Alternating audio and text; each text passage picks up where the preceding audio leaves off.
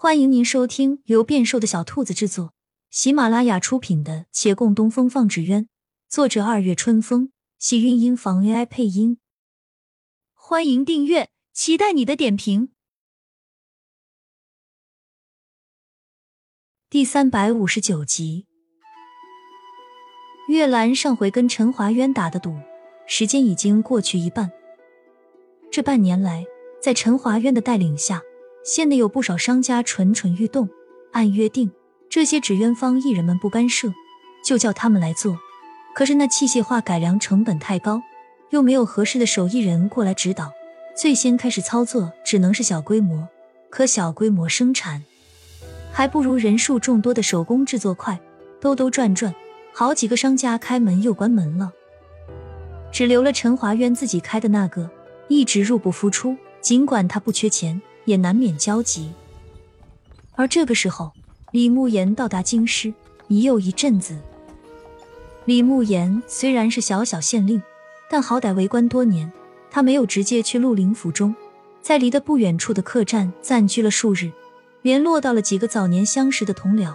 这其中正好有人在吏部，虽然是个主事，但能够查看朝廷诸官的官位进退记录卷宗。官员官阶改变也不是什么秘密。那同僚把陆凌这些年为官之路，包括与之相关的王景玉被判刑的前因后果，都详细与他说了。他记在心里，又守了些时日，与朋友一起悄然截住了陆凌府中的几个下人，又威逼利诱打探了些消息。小峰被关在陆府数年，杨连奇曾经来要过小峰，这些都从下人们口中探出来了。有个下人得了好处，甚至还多给了些信息，说他猜测夫人死的蹊跷，应该叫郑太傅好好查一查。郑香芷倒当真是自尽，可陆凌这身边的人已然不信了。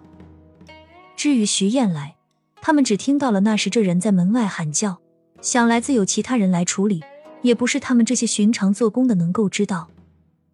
李慕言一阵心惊肉跳，好半天后才回神，再问何小飞的下落。这个人他们就完全没听说了。何小飞没有来过陆府。李慕言预感到徐燕来应当已遭遇了不测，可是他拿不到证据，就是何小飞的死，他也只能是凭空猜测。而小峰充其量算自己不慎身亡，被关进几年，治不了陆林的罪。杨连奇更是死无对证，他杨家都没人来问，他又能怎样呢？这些枉死的人，好似一个都没法指证陆林。尽管，他就笃定是这个人所为。即便如此，起码也得为徐燕来讨回一个公道。他先想到从郑香芷那件事说起，也许能得太傅一臂之力，可托同僚旁敲侧击探听了太傅想法，得到的回应竟然是太傅如今与陆凌仍以亲人相称。左右郑香芷已经没了，那自然还是前朝权位重要，留陆凌这个得力助手，太傅何必要撕破脸？李慕言心内一阵寒凉，想来诸如这般权贵之家，身为女子还是可怜又可悲。他莫名开始替徐燕来庆幸，作为山匪好像也没什么不好，只是这庆幸来得晚了些。他曾一度介意那山匪的身份，而徐燕来也从始至终都自卑着。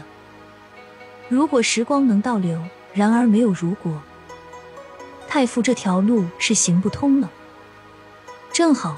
吏部那位朋友之前与王景玉还算交好，他一直觉得王景玉的事情不大对头，可他人微言轻，也没能做什么。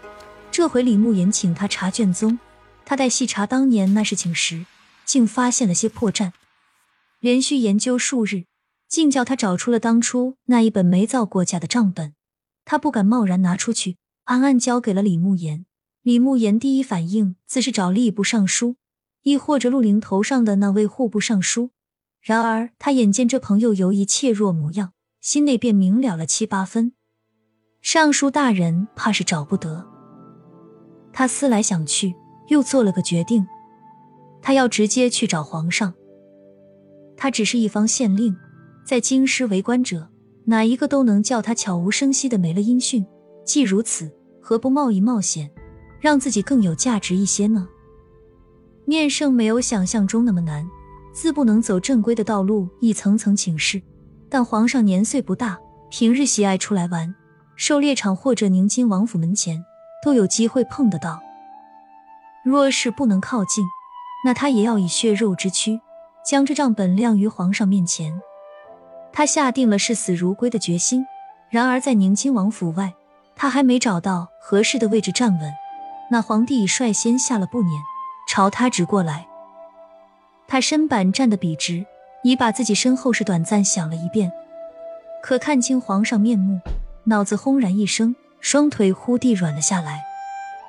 王府偏厅，皇上屏退了左右，震惊看他：“你说你是来找徐燕来的，顺便无意中发现了账本，怎么能如此顺便？”微臣说的是微臣的内人，皇上您怎知他名讳？话一顿。又想，也许长清斋婚宴之时，他曾听过，但当时有人直呼过徐燕来的大名吗？亲亲小耳朵们，本集精彩内容就到这里了，下集更精彩，记得关注、点赞、收藏三连哦，爱你！